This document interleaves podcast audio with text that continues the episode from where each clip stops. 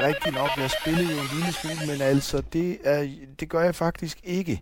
Jeg spillede det her Wordfeud, men det er fordi, der er en chatfunktion, hvor jeg er ved at lave et eventyr sammen med Lise. Det er en af de andre, der er dernede, og vi har været på eventyr i 6 år nu. Så er vi det ene sted, og så er vi det andet sted. Og vi er faktisk pisse ligeglade med det her. Ja, det er jo et kedeligt spil, ikke? Men vi skal jo ind i den her chatfunktion, og vi har det dogme, man skal have flyttet, før man må komme ind og fortælle videre på eventyret. Ja, og det er faktisk rigtig, rigtig sjovt, ikke? Okay. Og altså, jeg ved ikke, for mig i hvert fald, er det sgu sjovere end selv at spille. Altså, det er bare sjovere selv at finde på noget. Ja, jeg har simpelthen hacket Wordfeud-oplevelsen og gjort den til os egen. Ja, i og for sig. Ja, okay. Vi har sgu gemt det. Det fylder jeg ikke, hvor mange 100 sider efterhånden. Det er altid sjovt.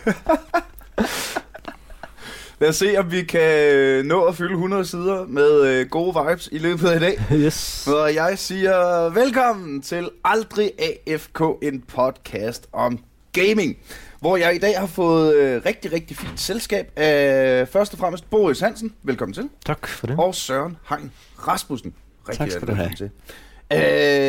I er en del af, nu inden vi trykkede på record, så kaldte du det for hippie-kollektivet. Ja. Så firmaet, den velgørende instans, game-spiludviklingskollektivet, kaldte det lige hvad I vil, MegaNerd. Ja. Og i dag har I virkeligheden inviteret jer selv, og det synes jeg er fuldstændig fantastisk. Det er dejligt, når der falder et afsnit ned i skødet på os. For vi skal snakke om Dyst, som ligesom er det store, nye quiz-battle-mobilspil. Ja. Og hvis vi skal starte fra en ende af, så kan vi fortælle, at Boris, du er spildesigner og programmør på det, ja. Og Søren, du er historiker og har været spørgsmålsforfatter på det her. Og det flotte ansigt på jeres, promo-videotrailer, som forresten ser mega grineren ud. Lad os starte fra en ende af. Forklar lidt om Dyst. Hvad er det kan? Dyst er et quizspil, som samtidig har et strategielement, og det er, altså quizerne er drevet af historiske spørgsmål, så det vil sige, at når du går ind her og vil begynde på at spille Dyst, jamen så bliver du stillet nogle spørgsmål om, hvad der er sket et eller andet sted i gamle dage, som godt kan være fra i går.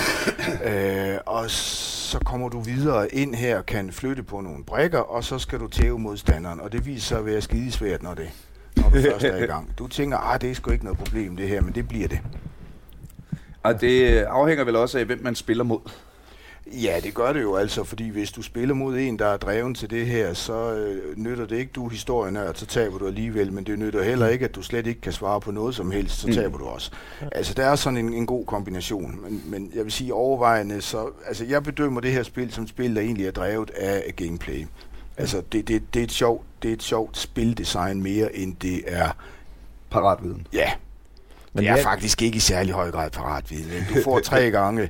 Du får tre muligheder hver gang for at besvare et spørgsmål, og der er 4 svarmuligheder. Så selv hvis du er totalt blank og slet ikke kunne se de hints, der lå i spørgsmålene, så vil du meget ofte i hvert fald komme videre i dit spil. Ja. Men der er hints i det her spørgsmål, fordi vi er ikke ude på at slå nogen i hovedet. Altså det er et historisk quizspil, fordi det er en bunden opgave, vi er blevet.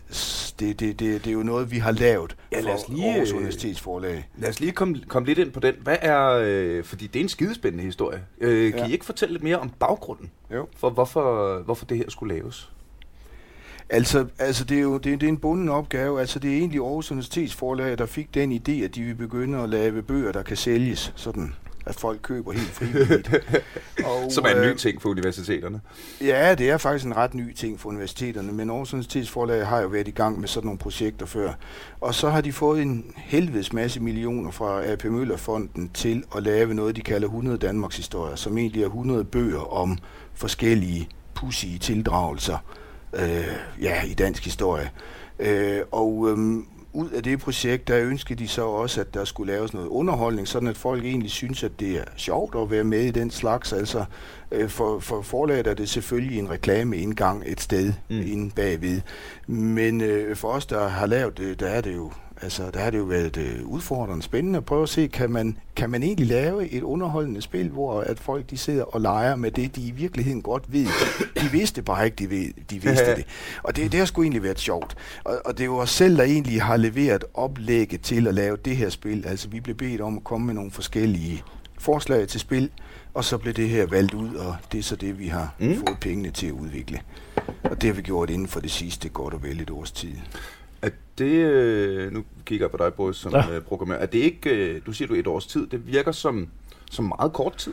Det er meget kort tid. I en spiludviklingsproces? Meget kort tid, at vi har siddet 2 programmører på det. Så det har været en interessant proces, må man sige.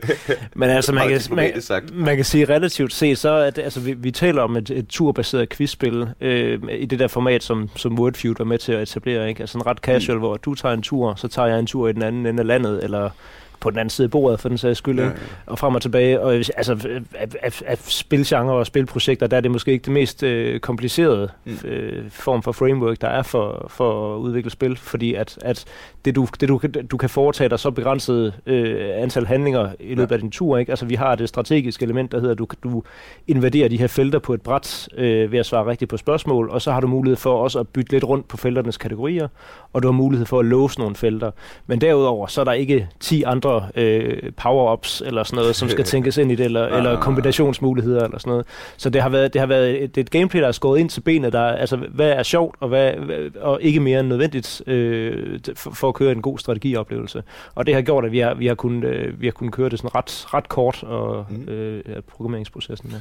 Det er sgu, fordi nu det der ligesom er catchphrasen, punchlinen ved dyst er Danmark dengang og dig. Så det virker for mig som om det nye, hvis jeg må, det der ligesom er vinklen ved dyst, det er, at der også inkluderer spørgsmål om mig og min ungdom specifikt. Hvordan har I knækket den? Ja, jamen, altså det er jo, altså helt fra bunden, som sagt, ikke? Altså så har du det her bræt med de her kategorier, og du skal invadere brættet, du skal have et antal felter, og modstanderen vil prøve at invadere dine felter og sådan noget, så du bevæger dig igennem de her forskellige kategorier, som er Søren, du har været med til at etablere nogle af kategorierne. Der er noget kongelige og kendis, og der er noget popkultur og forskellige dele af Danmarks... Vi har 5 forskellige kategorier, der tilsammen gerne skulle, altså så at sige, kunne dække alt, hvad man kunne finde på at spørge om, men som er sådan lidt popsmart, ikke? Ja. Altså kongelige og kendiser og så videre. Og så har vi din ungdom som en særlig kategori, der så trækker spørgsmål ud, der relaterer sig til den alder, du har. Sådan at hvis du nu skriver, jeg er født i 1965, jamen så vil du få spørgsmål, der ligger inden for dit... Er det 5 til 25, fra du var 5 år til du var... 15 eller 15 år. Eller andet, det kan så det er sådan noget børne- og teenage-nostalgi. Altså, det trækker så spørgsmål ud. Vi har datomærket alle spørgsmål, årstalsmærket, ikke? Og det vil så sige, at der er nogen, de ved noget om Kaj og Andrea, og de gamle, de ved noget om mørkelægningsgardinerne, og det tror jeg, at de ved det hele, fordi det er jo det, der var vigtigt, og så får de jo bare stryg, ikke? Ja. Og så har vi haft fat i en skoleklasse, der har hjulpet os med at lave spørgsmål om YouTube og andet godt. Så alle, altså uanset hvor gammel eller hvor ung du er, så vil der altid være, der vil være et bestemt område, det her spil, og du kan jo prøve at søge efter det område, ser. Jamen, der er du egentlig din egen ekspert, for så vidt som det vi oplevede som unge, det er sgu det, vi husker bedst, altså. Ja. Altså, popmusikken var faktisk bedst, da du var 19 år.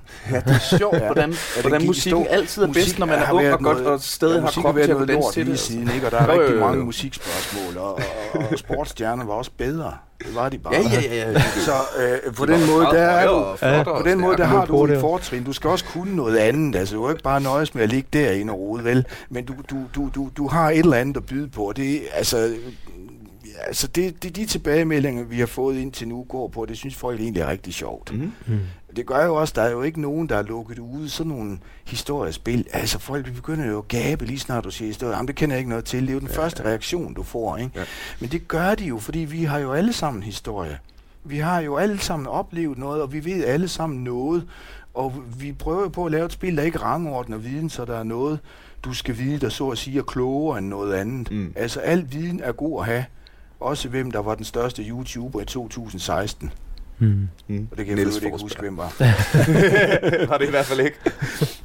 Men hvor er det sejt. Det virker også som om, at det måske er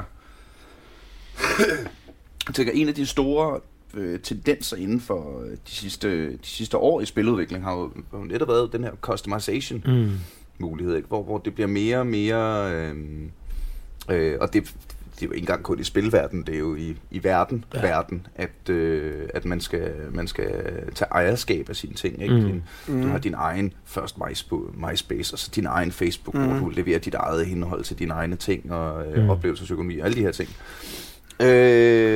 Jeg kunne godt tænke mig, at altså det er i virkeligheden det spørgsmål, jeg har glædet mig mest til at stille, så det kører vi sgu bare med det samme, fordi jeg kan ikke holde det inde længere. Hvordan vælger man, når man laver et quizspil, hvordan vælger man, hvilke spørgsmål der skal med? Og der knytter sig en lille anekdote til det her spørgsmål, fordi jeg spiller aldrig Besserwisser igen. Jeg ved godt, der er, siden dengang hvor, fordi jeg ved godt, der er mange, der har sådan, om jeg spiller Besserwisser, det er ligesom min ting. Jeg husker klokkeklart sidste gang, jeg spillede Besserwisser, hvor jeg sidder, og så bliver det min tur, og jeg får følgende spørgsmål. Vi kan lægge det ud til jer og ud til lytterne, kan lægge og gætte lidt med. Jeg husker det helt ordret. Spørgsmålet var, hvilken EF-traktat blev ratificeret den 19. januar 1971? Åh gud. Ja, det er jo dig, Søren.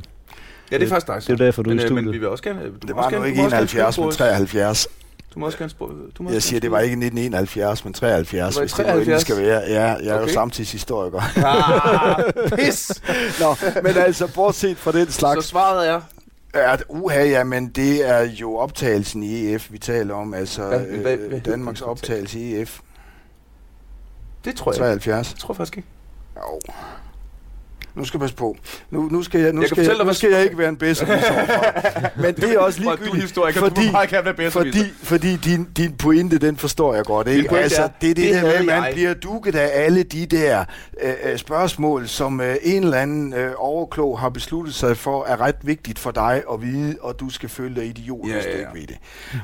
Og det har vi ikke givet, og vi... Altså personligt bryder jeg mig slet ikke om Besserwisser. Jeg spiller ikke Besserwisser. Altså vi vil gerne have, at folk har sådan en god oplevelse med, at når de har fået de her spørgsmål, så skal de enten grine og sige, gud, hvor var det mærkeligt det her. Eller de skal sige, hold da op, det vidste jeg.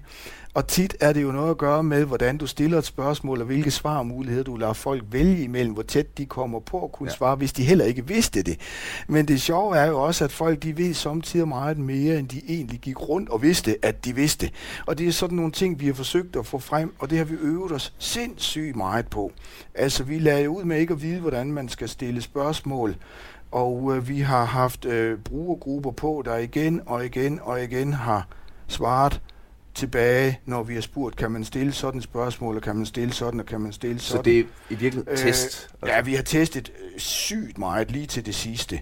Og på et tidspunkt, så en af de andre, de her spørgsmålsdrenge, som også er historiker, han lavede en guide til, hvordan man stiller et godt spørgsmål, og der var nogle dogmer i. Der må aldrig nogensinde være et spørgsmål med et årstalssvar. Altså aldrig noget med, hvad var det, der skete, og så skal du gætte, om det var i 1891, eller hvad det nu var. Ja. Og der er vist 2 eller 3 alligevel, det er fordi, der de er så serier. Ja. Ja, men det er jo rigtigt, fordi et årstalssvar, der vil aldrig være den der aha-oplevelse, der hedder, godt nok svaret er forkert, men det var sjovt at finde ud af, at det var det overstil. Det får man jo ikke. Det er rigtig vigtigt for os, at hvis du endelig svarer forkert, skal du i hvert fald så ofte som muligt se tilbage med følelsen af, at det var sgu egentlig meget sjovt, det her. Altså, så gør det ikke helt så meget, at jeg svarede forkert. Og der, er, der var sådan nogle dogmer. Jeg er simpelthen nødt til lige at gøre den her færdig. For det var netop det, jeg sad med. Jeg kan fortælle, det rigtige svar i Besserwisser spørgsmålet, det var Agenda 41. Ja. Fik jeg at vide. Det var ikke en aha-oplevelse. Det var en, hvor fuck skulle jeg vide det fra? Men nu kommer så punchlinen, fordi jeg sidder og spiller med mine venner. Og min kammerat Thomas, der sidder lige efter mig.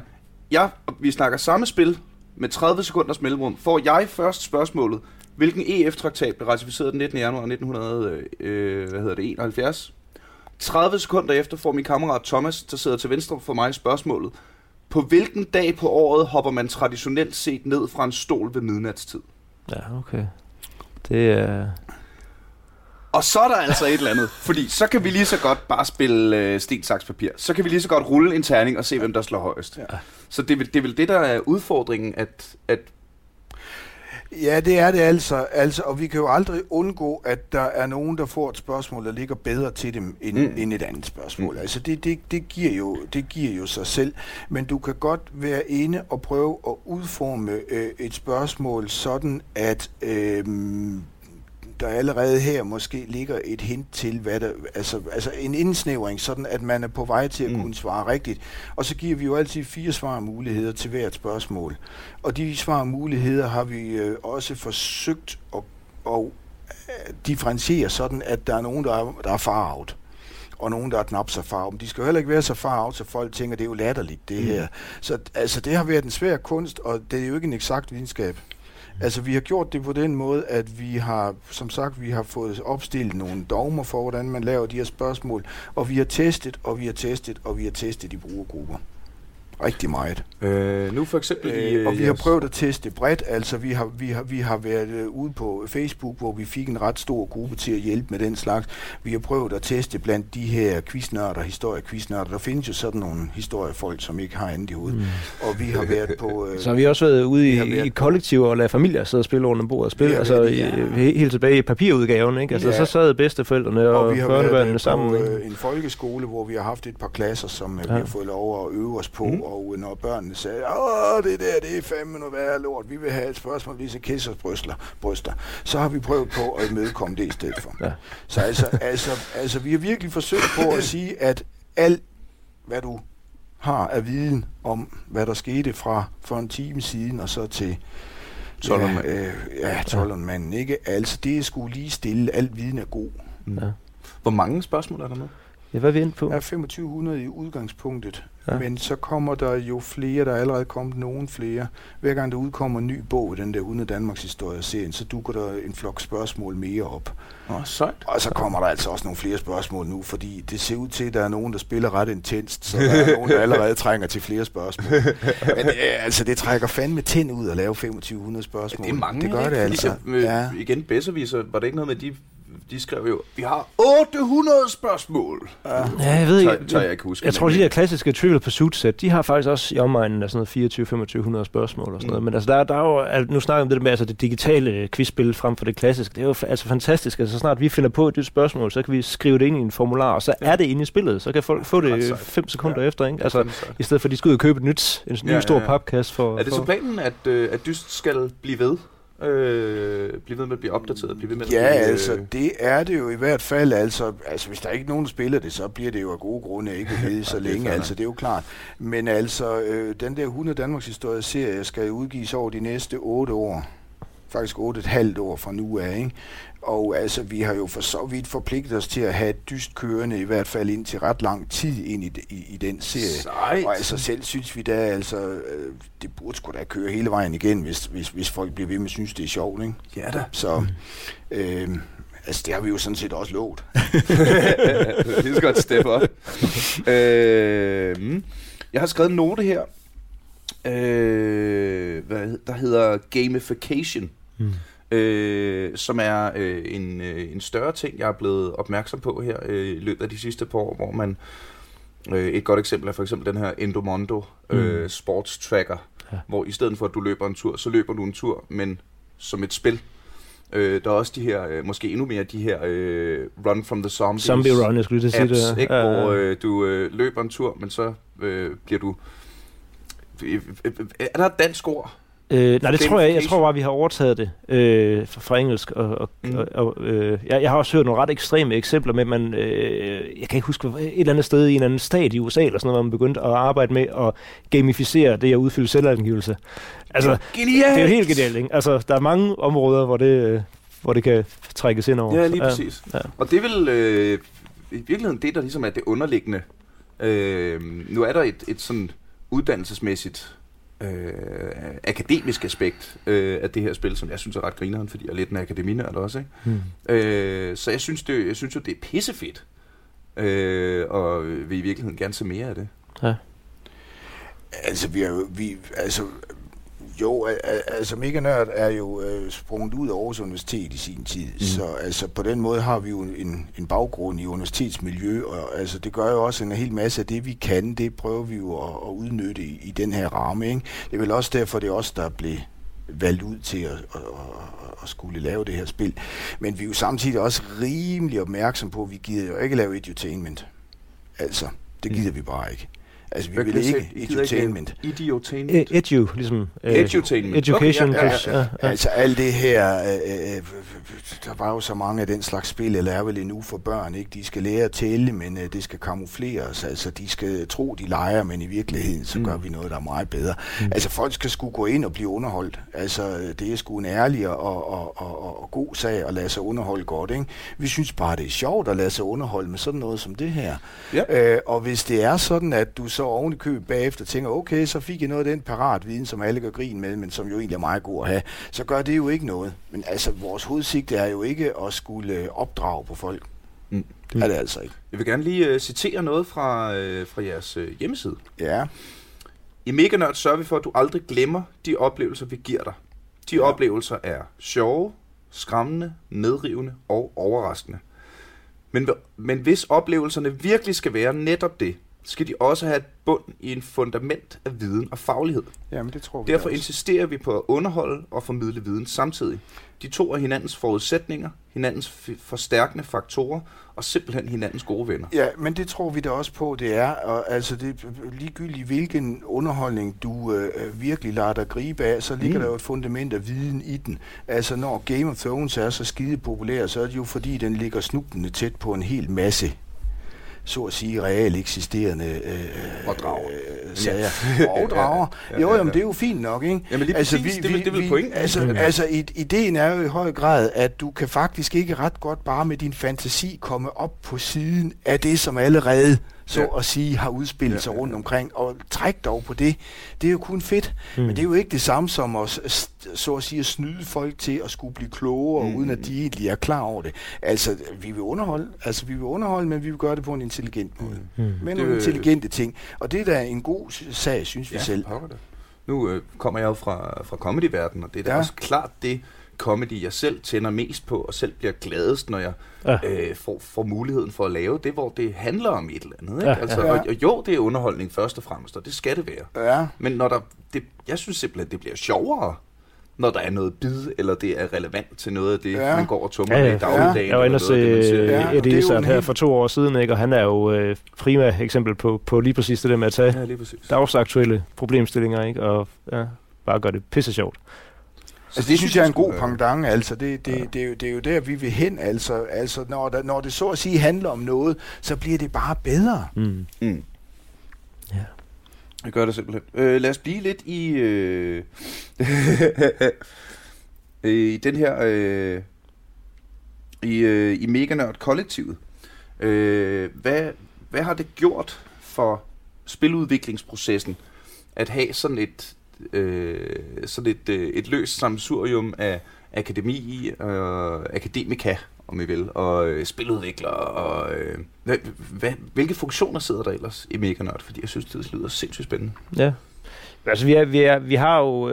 på den ene side har vi nogle roller, og på den anden side, så bryder vi også lidt ud af de roller nogle gange, ikke? Altså sådan, at jeg har været programmør på Dyst, men så sidder jeg lidt manuskriptforfatter over på et andet projekt og sådan noget, så vi trækker meget på de kompetencer, vi faktisk sidder med i forskellige retninger. Men altså, jeg synes helt klart, nogle af de produkter, vi også... Nu snakkede vi, inden vi gik i gang her, om et af de andre projekter, vi sidder med nu her, som er Felix the Reaper, som er det her puzzlespil med døden, der danser sig op gennem kulturhistorien og skal forårsage et dødsfald ved at manipulere med... Skal vi lige sige det højt en gang til? Felix the Reaper. Spillet, hvor du... danser døden op igennem kulturhistorien. Lige præcis. Vil du ikke sige, det er en ret præcis beskrivelse af det? Det er rigtig præcis. Og Felix her, den her buttede lille udgave af den klassiske dødsskikkelse, han kan kun bevæge sig i skyggerne, så han må ligesom manipulere omgivelserne for at forårsage de her dødsfald, som er skæbnebestemt til at ske, ikke? Og det, synes jeg, er et perfekt eksempel af de her alle mulige inputs, der kommer alle mulige steder fra. Fordi på den ene side, så bygger vi en æstetisk verden i det spil, som er inspireret af bestemte kunstmalere. Så der ligger en bestemt æstetik i spillet, hvor vi kan sige, der står vi inden for noget, og det her, der er faktisk noget interessant for dem, der interesserer sig for det aspekt. Men samtidig så kan der så komme en og sige, kunne det ikke være helt vildt sjovt, hvis Felix, han i det her puzzle...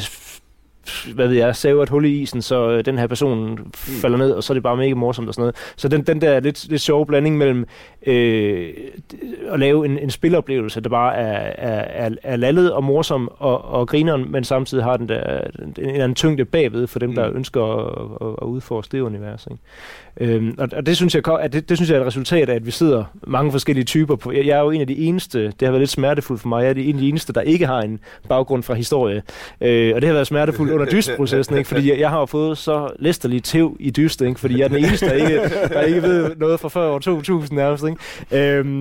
Men til gengæld har jeg så kunne komme med input fra, at jeg er måske den mere inkarnerede gamer på kontoret, ikke? Så jeg kan ligesom komme med input på gameplay og sådan noget. Jamen lad os... du spurgte om, hvad det er, vi... altså, hvad er det for nogle kompetencer, vi har? Det er jo nærmest det, du spurgte om dernede, ikke? Altså, Boris selv er jo også børnebogsforfatter. Ja. Og så har vi jo en tegner, altså Mikkel, der sidder nede, tegner jo, altså han har lavet det der, vi har til dyst, men det er jo ikke så meget, men altså han har jo lavet karaktererne i Felix og i Shanghai-projektet og i andet, vi laver også. Og så har vi jo en musikmand, Jakob. Det lyder meget hippie-kollektivt. Ja, altså vi har temmelig mange forskellige funktioner, eller at vi har en journalist imellem os også. Men så har vi jo også, altså det er jo også nogle særprojekter, fordi de knopskyder det her. Felix, det har jo fået, og Shanghai-projektet også, det har jo fået en hel jazzkoncert, hvad jeg ser, oveni. Så jeg har sgu været ude og optræde med, jeg kan ikke spille redekamp, jeg har jo stået ved sådan et big band, og med en kinesisk sanger inde oven i købet, der havde jeg stået deroppe på scenen, og skulle det være en Shanghai-turist. Så på den måde, altså der sker også lidt... Du kunne godt lide en Shanghai-turist. Sej Shanghai-turist. Altså på den måde, der knopskyder det også, ikke? Det er jo fordi, der er kommet jazzmusikere, som siger, jeg vil sgu gerne lave musik til det her. Yes, fedt, ikke? Altså, og på den måde, der ved vi ikke rigtig, hvor tingene ender. Det er derfor, jeg siger hippie-kollektiv, ikke? Vi har jo nogle produkter, som fandme skal være færdige. Det skal de bare, om vi så skal gå i døden først, altså. Men hvordan de bliver, det er altså lidt svært, fordi der er så mange kokke, og det kan jeg godt lide. Jeg tror ikke, de fordærver noget. Mm. Så. Hvilket, med de, hvis du tager dine gamerbriller på, yes. Hvilke spil er du så, når du sidder og programmerer et spil som dyst, tænker du, det her skal være lige så fedt for mine brugere, som da jeg første gang spillede det quizspil. Altså faktisk lige quizgenren. Altså jeg har faktisk spillet meget Besserwisser. Nu er det ikke for at gå tilbage og rode op i det igen. Men jeg hater ikke, jeg forstår bare ikke. Undskyld, må du være, jeg hater faktisk. Ja, det gør du ikke. Først havde det der svar, så tænkte det kan sgu ikke passe. Er der ingen mennesker, der kan stille spørgsmål om? Nej, det var sgu for dumt. Ja. Men altså, man trækker faktisk på utrolig mange ting, når man har sådan et repertoire. Altså, er den her klassiske historie, der altså vandret op gennem Commodore 64 til Amiga til PC, til, altså, og er kommet igennem utrolig mange spil i løbet af de 30 år, jeg har spillet og sådan noget. Og det er jo meget mærkelige steder, man pludselig begynder at trække inspiration ind, når man sidder og laver sådan et bræt quizspil, ikke? Altså, jeg kan huske, en af de første ting, som vi snakkede om, det var, at det kunne være helt vildt sjovt at sidde og have det her gameplay, hvor du fylder felter ud med din farve, og jo bedre du er til at svare, jo større et territorie får du nærmest i din farve på det her bræt, ikke?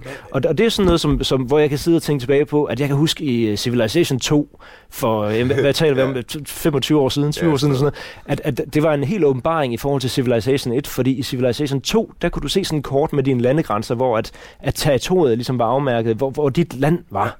Og det var sådan, det gav sådan en berusende følelse, ikke? Empowerment. Lige præcis empowerment, at du kan se din farve, at du er til stede her, ikke? Og det er sådan noget underligt noget, der så dukker op 20 år senere, når man skal sidde og designe et quizspil, ikke? At den følelse kunne være sjov at replikere her, ikke? Så det er ikke så meget, at jeg sidder og tænker, hvilke quizspil har jeg lige haft, der gav den oplevelse. Det er sådan alle mulige følelser, man gerne vil hive ind over fra andre spil, ikke? Men vi gjorde det op til, at vi så skulle til at designe det her, også i forhold til at få en fornemmelse af spørgsmål og sværhedsgrader og det der. At der havde vi simpelthen workshop internt i MegaNerd, hvor vi bare downloadede alle de quizspil, vi kunne finde, og så sad vi og sagde, hvad fungerer her, hvad fungerer ikke her. Så vi har også været nede i selve genren og finde ud af, hvad kan vi lade os inspirere af. Men det kommer alle steder fra, når man har spillet så meget, ikke? Altså det er mærkeligt, hvor det kommer fra nogle gange. Og lidt skræmmende, hvad man kan huske fra for 20 år siden, ikke? Altså, det er fandme sejt. Ja. Nu er der jo rigtig godt gang i spil, både fysisk og digitalt i øjeblikket. Med, jeg tænker på alle de her brætspilscaféer, der skyder op overalt, især Bastard Caféen i København, som jeg selv er rigtig, rigtig glad for, og som jeg er blevet en udtalt succes, der bare vokser og vokser og vokser. Mærker I noget sådan, jeg ved ikke om samfundstendens er for stort et ord at bruge, men er der en grund til det lige nu, at I smider det nye quizspil ud? Altså, hvad jeg kan sige, at grunden til, at vi smider det ud, er bundet op på hele den historie, du fortalte før, med hvor pengene kommer fra og sådan noget. Men man kan sige, at vi har da taget det med i udformningen af spillet, fordi vi har, altså nu har vi snakket om den her spil-mode, Wordfeud-agtig, hvor man spiller over nettet, ikke, og tager tur med en, der sidder i den anden ende af landet. Men vi har også en anden spil-mode, der hedder rundt om bordet, hvor du placerer simpelthen en iPad på bordet imellem, og så sidder vi, og så simulerer den faktisk et spillebræt, hvor at turen går rundt om bordet, ikke? Og vi skifter til. Ja, så den har vi da tænkt ind, fordi vi godt kan se, og vi har også den fornemmelse, der hedder, at det er sgu sjovere at sidde, også når det gælder spørgsmål og viden, at man kan sidde og håne hinanden, eller man faktisk kan sidde og diskutere svaret bagefter, eller grine lidt af det sammen, ikke? Altså det går virkelig godt i spænd med den der idé om, at hvert spørgsmål skal være en aha-oplevelse, eller en anekdote, eller et eller andet. Altså, så skal man sgu også have tid til og mulighed for at gøre det rundt om et bord sammen med venner, ikke? Så man kan sidde og spille op til 4 mennesker rundt om et bord, det her spil også. Ja. Så jeg har lidt en fornemmelse af, når man spiludvikler, så kan man sørge for, at ens spil bliver spillet rigtig, rigtig meget mere, hvis man lige giver brugerne muligheden for at lave det om til et drukspil. Ja. Og hvis man kan sidde 4 mennesker, du svarer forkert, det betyder shots, jamen whoopty. Ja. Og så er der også, det vil i virkeligheden det, man som spildesigner gerne vil have, at brugerne interagerer med spillet, ikke? Som for eksempel, du siger Søren, med den her jeres Wordfeud-leg, hvor det i virkeligheden ikke er, og overhovedet ikke er Wordfeud, men mere den her chat-funktion, den her historie, I har kørende internt bagved, der ligesom er, at det, der trækker, er det ikke det, man gerne vil have? Jeg ved, og det er et mega ladet spørgsmål. Men er det ikke det, man... Jo, altså, at der egentlig opstår noget hen over spillepladen. Ja, altså, 100%. Og, altså, vi har jo også, nu siger du drukspil, altså, vi har haft mulighed for at teste i fredagsbars miljø, og det går super godt i spil med det med, at man sidder og æder hinandens felter og hævner sig, og de her rundt om bordet spil med 4 mennesker, så opstår der gå efter ham mentalitet og sådan noget, ikke? Altså, så det har vi absolut lavet plads til, og det, jeg tror næsten, den er lige så populær, den spilmode, som den der online duel-mode. Og så er det sjovt, fordi lige fra starten har vi snakket om, det kunne være sjovt, hvis vi kunne komme til at lave et rigtig fysisk brætspil. Også. Lige præcis, altså, tilbage til rødderne. Og så laver det som brætspil, fordi kan du lave Besserwisser, så kan du fandme også lave det her. Ja. Vi bor for øvrigt lige over for en brætspilscafé, og vi er sådan lidt misundelige på den. Vi har jo gået og drømt om at lave en café, hvor vi kunne lave blandt andet sådan noget selv, men vi har ikke rigtig haft mulighed for det, og så kommer de sgu derover lige på den anden side af gaden og laver en brætspilscafé, der bare går super godt. Jamen det gør det jo, og jeg ved ikke, om det er en modreaktion på den digitale verden, hvor nu har vi jo tidligere lavet et afsnit om virtual reality og augmented reality, og hvilke muligheder vi får, når det bliver en ting, og hvor meget af vores mellemmenneskelige interaktion, der bare i dag, men især i fremtiden, kommer til at ligge. Så måske der er noget... altså, der bare er en modreaktion, der hedder, vi skal sgu også lige kigge hinanden i øjnene. Det skal være. Helt sikkert. Altså, helt sikkert. Og der håber jeg jo på... Altså, jeg er meget optimistisk anlagt som person, så der håber jeg jo på det bedste af begge verdener. Mm. Ikke? At jo, selvfølgelig får vi de her nye muligheder. Vi får alle de her store, virtuelle rum, hvor man ville jo kunne forestille sig, at nogen ville gå ind i et virtuelt rum og spille en virtuel udgave af Dyst, og holde virtuel, drukspil, eller hvad det nu er. Men bare fordi man får den mulighed, betyder jo ikke nødvendigvis, at man så ikke gider at tage på skovtur med sine kammerater. Nej. Man vil selvfølgelig bare lave noget augmented reality hen over tæppet for at se, når man skal dræbe de der myrer, så kan man gamify det på en eller anden måde. Ikke? Så det virker som om, at det er en helt tendens, og det synes jeg egentlig er meget sejt. Ja.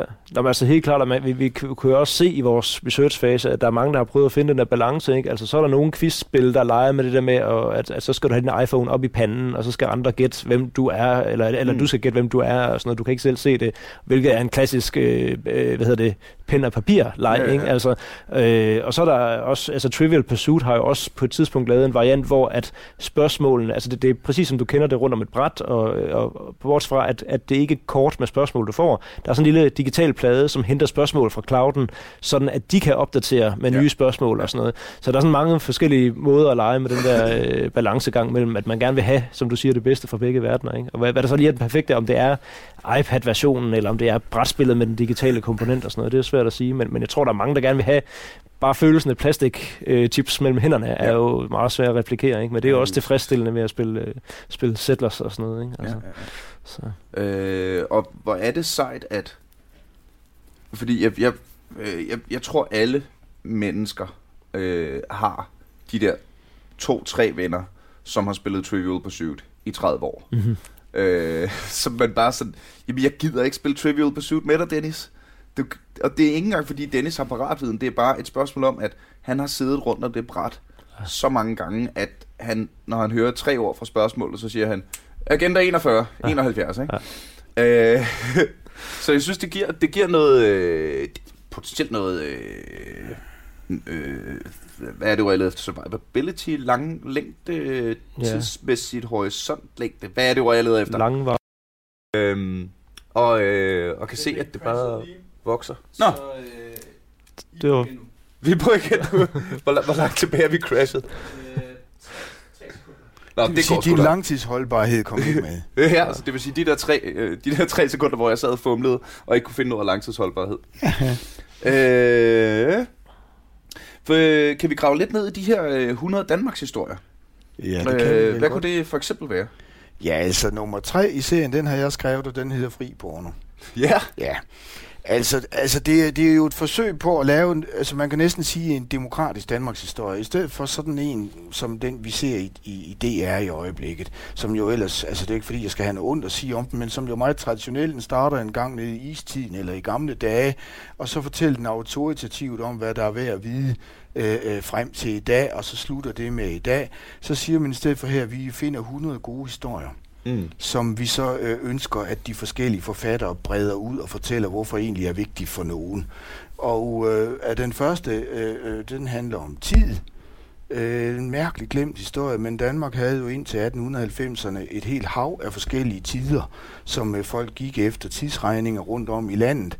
Og der var et helvedes postyr, man kunne ikke få togene til at køre, og folk troede, at de skulle dø, hvis det var sådan, de skulle stille deres ur på en anden måde, fordi så var nogen, der havde taget tid fra dem osv., og lige pludselig får man standardtid, ellers kunne verden ikke hænge sammen. Og i dag der er vi styret af tid helt ind i maven. Ja. Og det kommer derfra, ikke? En fed historie. Den næste er mere traditionel, for så vidt den handler om grundloven, men har til gengæld en ret voldsom historie om, hvordan den første grundlov jo i virkeligheden var i en stor kamp om at forhindre folk i at få stemmeret. Og så kommer bog nummer 3, der handler om porno, som jeg hævder er det største kulturområde i verden. Altså, der er sgu ikke noget, der er så set som porno, og der er ikke noget, der interesserer folk så meget som sex. Og det er egentlig det, der er drivkraften i den historie, hvor jeg så forsøger på at lave sådan et kvalificeret bud på, hvordan pornoverdenen egentlig ser ud. Så på den måde er det sådan ret forskelligartet, hvad der kommer. Og det skulle det gerne blive ved med, altså igen, det er jo egentlig lidt ligesom dyst, altså der skal være spørgsmål til enhver smag. Alle skal føle adult version af dyst. Jeg ved ikke, hvor adult er vi egentlig? Det har jeg ikke styr på. Hvad er der nogle spørgsmål, der egentlig burde få os ud af App Store, eller hvordan? Det kan jeg ikke. Jeg har jo ikke været dem igennem. Det er dig. Og... det tror jeg sådan set ikke rigtigt. Okay. Det tror jeg ikke. Og først og fremmest er der jo ikke billeder i, så... Nej, det er rigtigt. Det finder de alligevel aldrig. Nej, altså det er sådan set ideen. At ting, som moderne historikere skønner væsentligt, de skal med der. Så skal de fortælles på 100 sider. De skal fortælles i et sprog, så folk synes, det er sjovt og spændende. Og der er en redaktør, han er simpelthen rimelig benhård og rå, altså fortæl en ordentlig historie, ellers så går jeg ind og gør det. Så altså, det redigerer sig også til egentlig at være sådan korte, velfortalte historier. Det synes jeg i hvert fald. Altså det, jeg har set, der er jo kun kommet 3 bind indtil nu, ikke? Eller rettere, der er kun kommet 2, og nummer 3, mit bind kommer til næste måned. Men det er ideen i det, altså, og det vil sige, at der er nogen, der vil mene, at Operation Bøllebank og dansk krigsdeltagelse er utrolig vigtig, og det vil de få en bog om. Men der er nogen, der faktisk vil sige, gud ja, det er sgu da egentlig rigtigt. Hvorfor er der aldrig nogen, der har skrevet kvalificeret om porno, men kun været vrede over det, eller på en eller anden måde haft en mening, som de ikke ved, hvor de har fra. Og på den måde er der noget for enhver smag. Der kommer noget om den der Beatles craze, som greb Danmark i 1964, og som jo egentlig førte til temmelig meget, hvad angår unges mulighed for selv at deltage i kulturliv og lave musik selv og så videre, så videre, så videre. Så på den måde er det en meget bred serie. Mm. Og det synes jeg er rigtig sejt. Altså jeg synes simpelthen, det er en god idé. Det er måske lidt mere let tilgængeligt på en eller anden måde, ikke? Fordi det... Jo, altså forhåbentlig er det let tilgængeligt, ikke? Altså fanden står i rent udsagt at lave viden, der ikke er let tilgængelig. Jeg har siddet oppe på universitetet i 25 år, ikke? Og det er så frustrerende at lave ting, som ingen gider at interessere sig for. Mm. Altså det er simpelthen ikke, det er ikke et godt liv at have. Mm. Altså man skal virkelig blive mærkelig, hvis man skal ind i en verden, hvor at, man kører sådan et indre loop. Altså sådan noget viden skal jo deles med nogen, og det deles jo kun, hvis de tager det til sig og siger, det synes vi også er spændende, og vi kan jo godt forstå, hvad der står på siderne. Mm. Så det der er en udfordring altså at lave, men jeg synes bare, det er sejt, at der er et forlag, der gør det. Mm. Det synes jeg. Jamen, det kan jeg jo kun bifalde herfra. Kunne man forestille sig... Oh, nej. Nå, men jeg vil bare sige, altså, og derfor så er vi da egentlig... Altså, jeg er glad for, at vi har kunnet prøve at støtte op om sådan et projekt ved at lave et spil, der egentlig skal have den samme lette og glade tone, ikke? Mm. Det er ikke fordi, at det ikke også er vigtige ting, der bliver fortalt om, men altså... Vi forsøger, dyst, og de der bøger, synes jeg egentlig, har lidt af det samme over sig. Det er sgu sjovt, og det er sgu spændende, det her. Og meget på let tilgængeligt, så har I jo haft en meget, meget sjælden fordel i spiludvikling i det små verden, med at I lige har fået skudt x antal millioner fra A.P. Møller-fonden tilbage. Ind i projektet, som jo også betyder, at I slet ikke har skulle tænke på pricing.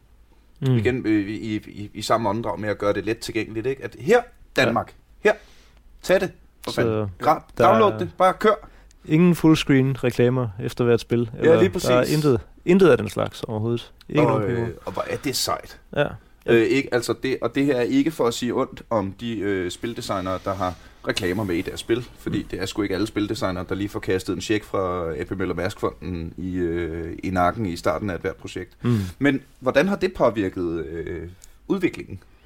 Jamen, som jeg siger, fordi det er jo, for det første er det jo fedt for det endelige produkt, at der ikke er de her nødvendige afbrydelser, som holder spillet i gang økonomisk. Men det har også været fedt i in-app purchases. Ja, lige præcis, og paywalls og alle de her fine ord, ikke? Men ja, helt klart under i udviklingen har der ikke været noget tidspunkt, hvor vi har skulle stande sig op og sige, vi står med de her valgmuligheder for, hvordan vi kan videreudvikle spillet. Hvad for en er vi nødt til at vælge på grund af økonomisk holdbarhed. Den har der ikke været en eneste gang. Vi har altid kunne sige, hvad er sjovt, hvad vil få folk til at gide at spille det her lige en gang mere, og lige en gang mere, lige en gang mere. Og det kan vi jo se, altså vi er jo omgivet af nogle andre spilhuse i Aarhus, der hvor vi ligger. Og der kan vi jo se, det er jo valg, som igen, ikke noget ondt om det her overhovedet, men det er jo valg, som de er nødt til at træffe ud fra den der hedder bundlinjen, ikke? Ja. Altså, det kunne være fedt at lave spil på den her måde, og vi har lyst til at lave spil på den, men vi laver det på den her måde, fordi ellers så eksisterer vi ikke om et år. Og det er jo nogle gange, altså, det er jo ikke engang løgn, altså det er jo sådan med overlevelse fra det ene år til det næste, om du vælger at lægge den her feature ind, eller om du skærer den til gengæld for at have noget mere reklame og noget mere... Altså, og især når det er mobilspil, ikke? Altså, det er jo den nærmest den barskeste branche i verden. Det er uden jeg selv... Jeg gamer ikke særlig meget på mobilen, fordi jeg har et bedst af en stationær stående. Ja, så er det jo klart. Så sidder men wow, altså bare... nu var dyst rigtig nem at finde på Play Store. Og forestiller mig da også, at det er ude til hvad hedder det? iOS og Android, ja. Yes. Men nu havde jeg måske en lille sjov ting, en lille sidebemærkning, da jeg lige googlede dyst, fordi jeg lige skulle researche lidt. Ja. Altså i et land, hvor så mange mennesker hver uge sætter sig ned og ser den store bagedyst, der er i eddermame, altså... Jeg har ikke valgt det letteste. Jamen, jeg ved ikke, enten har vi været geniale, eller også har vi været... Altså, det er jo en af de to, ikke? Men det må vi se om... Før jeg nåede jeres app, nåede jeg også... fire forskellige anmeldelser af bogen Den Forkerte Vej af en fyr, der hedder Mikkel Dyst. Ja. Og jeg skal ikke kunne sige noget af jer. Bare vent til den store bagedyst henvender sig til os og spørger, om vi ikke kan lave et eller andet samarbejde, fordi det bliver så godt. Den store bagedyst. Vi skal simpelthen lave et særligt dyst. En dejlig dyst udgave om kager eller sådan noget. Det bliver så fedt, altså. Ja. Det kunne man vel sagt. Det kunne da godt. Hvorfor ikke? Det måske blive lidt snævert, men altså, det kunne du da. Så kunne du have flødekager i den ene kategori. Og så de ungdomskager, og så vidt det kunne sagtens lave. Kunne man forestille sig det? At... nu havde jeg sådan et lidt løst overordnet spørgsmål, der sådan, okay, hvad så med fremtiden og udvikling? Og, nu kommer der flere spørgsmål, og igen, tusind tak for at være et af de quizspil, der faktisk kommer med nye spørgsmål. Men hvad så? Sker der en eller anden, kan man se det udvikle sig i en helt anden retning, hvor der, jeg kan jo godt lide drager og tohåndssværd, ikke? Altså kommer der noget med en ridder, der lige skal gøre et eller andet for at få lov til at svare på spørgsmålet, kunne man, eller måske, at lave det, den store bagdyst-dyst, eller den store Nintendo-dyst, eller den store, nu, når man har formatet, er det vel egentlig, er det vel egentlig muligt? Altså ved at spørge om det, så løfter det også lige gardinet lidt hos MegaNerd, for det er jo noget, vi har haft med fra starten, at det her, lanceringen af dyst, vi ser, at der er rigtig mange, der synes, at strategidelen er sjov, og spørgsmålene er sjove, og som du siger, så er det jo at tage spørgsmål og udskifte med et andet sæt spørgsmål, og så har vi pludselig en helt anden quiz-oplevelse. Og det er da helt klart noget, som vi tænker ind i fremtidsplanerne, fordi det kan ikke svare sig næsten at lade være, nu hvor vi er så langt med at få forfinet spiloplevelsen og sådan noget. Så jo, det er helt klart mit personlige pet project for den nærmeste fremtid, det er jo, at vi tager dyst gameplay, og så kombinerer vi det med et quizspil, som jeg kørte for nogle år siden, som hed Game of Nerds, hvor at quizkategorierne var computerspil og science fiction litteratur og hvad var der mere, fantasyfilm og sådan noget, ikke? Altså der var 15 kategorier, der var også naturvidenskab, og der var altså matematik og sådan noget. Der var alle de arketypiske nerdkategorier, ikke? Og i teorien kunne man jo tage de spørgsmål og proppe ind i dyst gameplay, så man kan virkelig lege med det der med at udskifte komponenter og versionere det til forskellige segmenter af befolkningen. Og så ud i verden, ikke? Det behøver heller ikke være Danmark. Opgaver, der går på et eller andet dansk, ikke? Altså, du kan jo ikke få penge til noget i Danmark, hvis det ikke er dansk. Mm. Så svaret er ja. Det er da helt klart en del af fremtidsplanene. Fedt, drengene. Ja. Jeg er lige så stille og rolig ved at nå igennem mine noter og ting, jeg gerne ville snakke med jer om. Er der noget, I gerne vil sige? Noget, I tænker, det der skal vi skulle lige grave lidt mere i, det vi har god tid. Jeg er rystet over det spørgsmål, du fortalte der, for det er... Jeg vil lige præcis... Jeg er rystet, altså. Hvem spiller dog Besserwisser, hvis de får sådan et spørgsmål? Ja. Jamen, og ved du hvad, det der stak mig mest, det var kontrasten. Det var kontrasten mellem, at jeg skulle vide noget, som historikeren, der sidder over for mig, og sådan, den havde jeg sgu ikke. Nej, der havde jeg sgu ikke fantasi til for, at nogen kunne spørge om noget. Nej, så dumt, altså. Og kontrasten fra det, og så over til min kammerat Thomas, som sidder lige ved siden af mig. 20 sekunder senere får spørgsmålet, på hvad for en dag på året hopper man lige ned fra en stol, når det bliver midnat. Så det var virkelig... Jeg har virkelig tænkt over, at lige siden den dag har jeg gået og tænkt over, hvordan fanden gør man? Ja. Men jeg vil så sige, altså nu vi snakker om det med sværhedsgrader, hvem vinder over hvem og hvorfor og sådan noget. Jeg havde jo sådan glædet mig over, at nu sidder vi og udvikler vores eget quizspil. Jeg havde glædet mig over, at så er der også et quizspil, hvor jeg nødvendigvis som en af de 5-6 udviklere på spillet kan tæve folk og kan komme højt på ranglisten. Og det vi jo så oplever, det er, at der går jo en måned, og så er der jo faktisk nogle af spillerne derude, der sidder og tæver ikke bare mig som programmør, det er hvad det er, jeg har ikke nogen historisk viden, men også dem, der har skrevet spørgsmålene. Fordi dem, der har skrevet spørgsmålene, de kan ikke finde ud af det strategiske gameplay, og så sidder der nogen derude, der har hele pakken, ikke? De har alt viden. De har bare larmetævet os altså. Det er en meget... fantastisk. Hvor mange downloads har I nu? Hvornår blev det udgivet? Det er ikke så lang tid siden nu. Det er et par uger siden. Jeg kan ikke engang huske den eksakte dato. Var det midt i september? Et par uger siden. Mm. Så I er lige launchet? Ja. Hvor stort er det lige nu?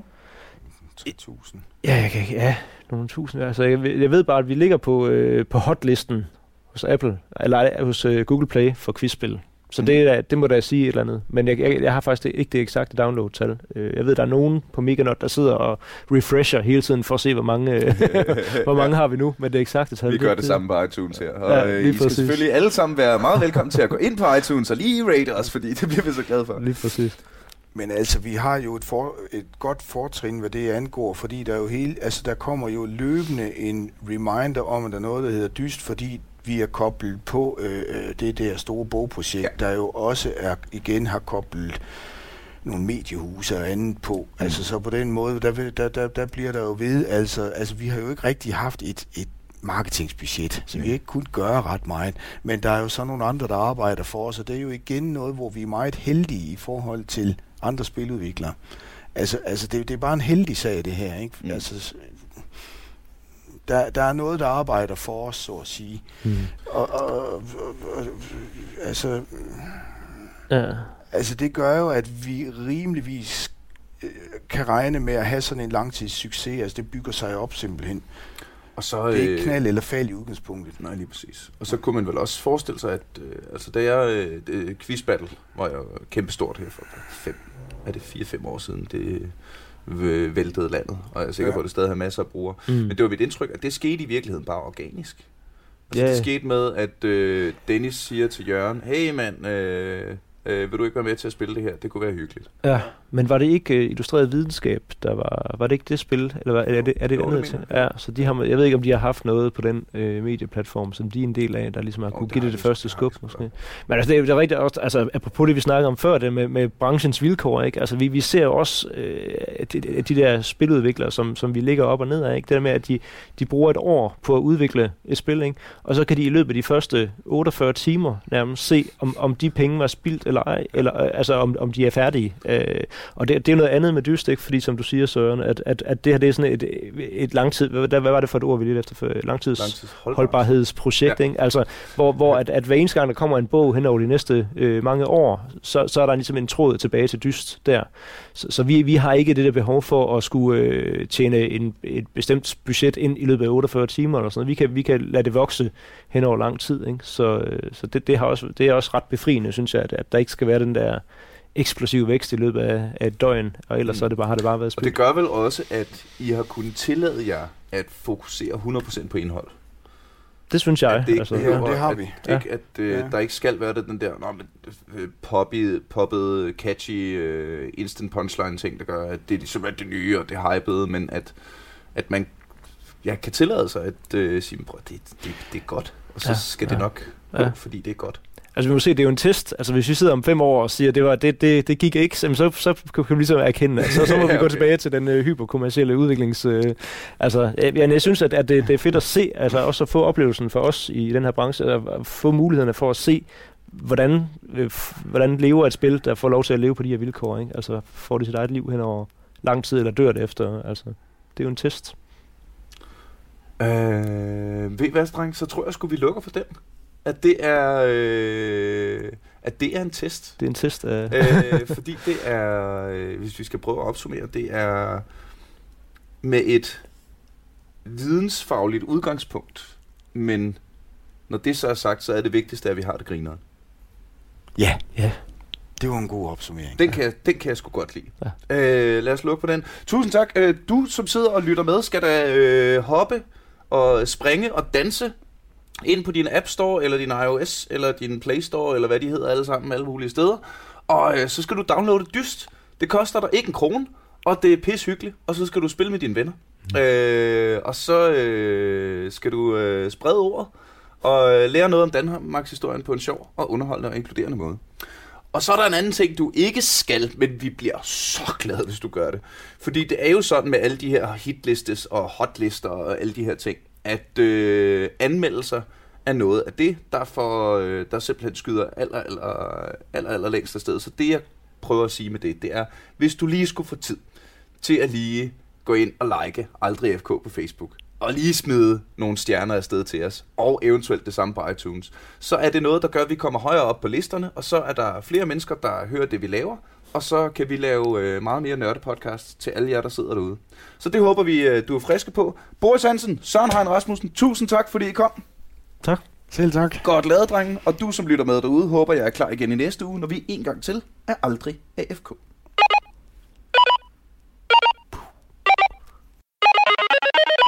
Og kæft, så var der alligevel guldkorn lige til sidst, mand. Ej, Søren, vil du? Ja, jeg vil bare sige, at det er første gang nogensinde, at A.P. Møller har givet penge til et spil. Og det er kraftedme sejt. Ja, og du kan da prøve det gratis. Ja, det er det sidste gang? Nej, det bliver ikke sidste gang. Det bliver så vildt med det her, at der kommer mere.